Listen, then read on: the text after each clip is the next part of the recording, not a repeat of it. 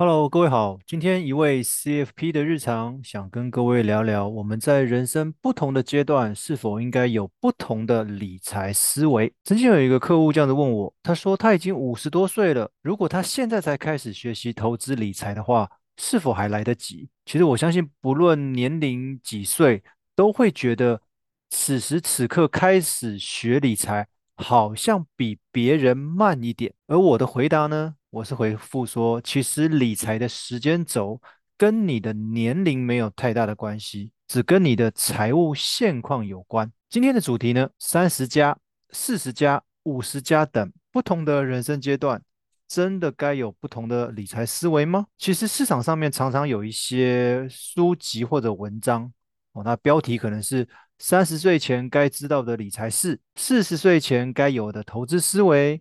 五十岁前你该准备的钱之类的，他们都是用年龄来区分投资理财的相关书籍或者文章。如果你今天没有看过这些内容的话，那也就罢了。但是如果当你认真去翻阅这些文中的理财建议内容，你可能会发现大部分都没有达成。就算今天有做到，但是也跟书上的建议年龄区间不符合，会晚上许多。那干脆我把书合起来放回去。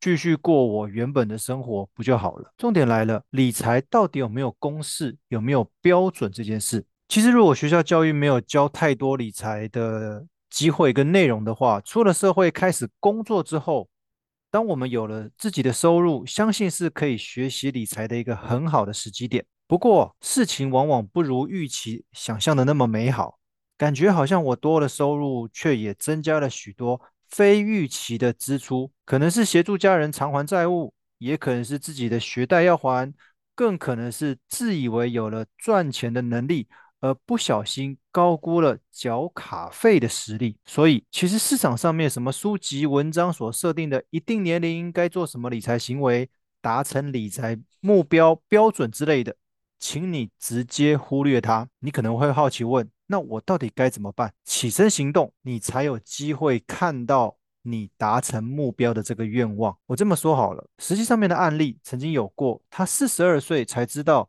他的银行户头要准备紧急预备金，才发觉准备紧急预备金这件事情是非常的重要。有另外一位客户，他五十六岁才学会如何投资股票，你觉得他们是不是太晚学会如何理财了呢？你觉得他们会觉得很丢脸吗？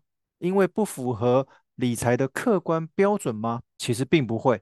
以我们财务顾问的角度而言，这些观念的建立，并不是上几堂课、看几本书就能达到，而是需要每个人的执行力的配合。所以，其实我们感动的是，因为他们的愿意配合、愿意去执行，多了那么一颗愿意改变的心，也就多了那么一位愿意改变的人。今天，当一位长期以来银行户头总是没有多余的钱，在四十多岁的某一天，他的户头存下了十万块，那是什么感觉？哦，各位可以想象一下。今天，当一位长期为家庭奉献、重心都在家人身上的母亲，在她五十多岁的某一天，借着数个月的学习跟执行。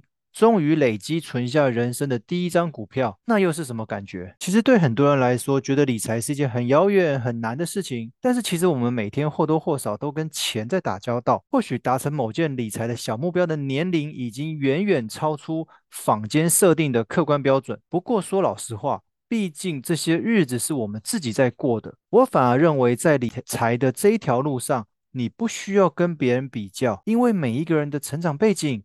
每一个人的人生历练都不一样，你硬要套入一个公式，其实并不公平。所以财务上面比过去的自己有所进步，比过去的自己有所不同，就是在成长的这条路上。所以我刚刚回到四十几岁存下了一笔钱，五十几岁买入了人生第一张股票，其实不仅不丢脸。反而是他们个人的人生里程碑，你不觉得感动？不觉得应该要为他们喝彩吗？至少他们愿意开始行动。所以很多人会误以为时间能够改变一切，时间能够改变我的财务现况，然后随着我的年龄的增长，我的财务状况自然会有所不同。你错了，只有行为才能带来改变。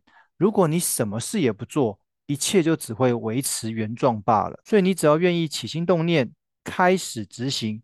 无论你当下的年龄是几岁，都是将理财这件事往好的方向去调整，总是有圆梦的一天。不知道你会不会对于你目前的财务状况感到失望，还是你对未来的财务规划感到茫然，甚至你对手边的理财商品感到无助呢？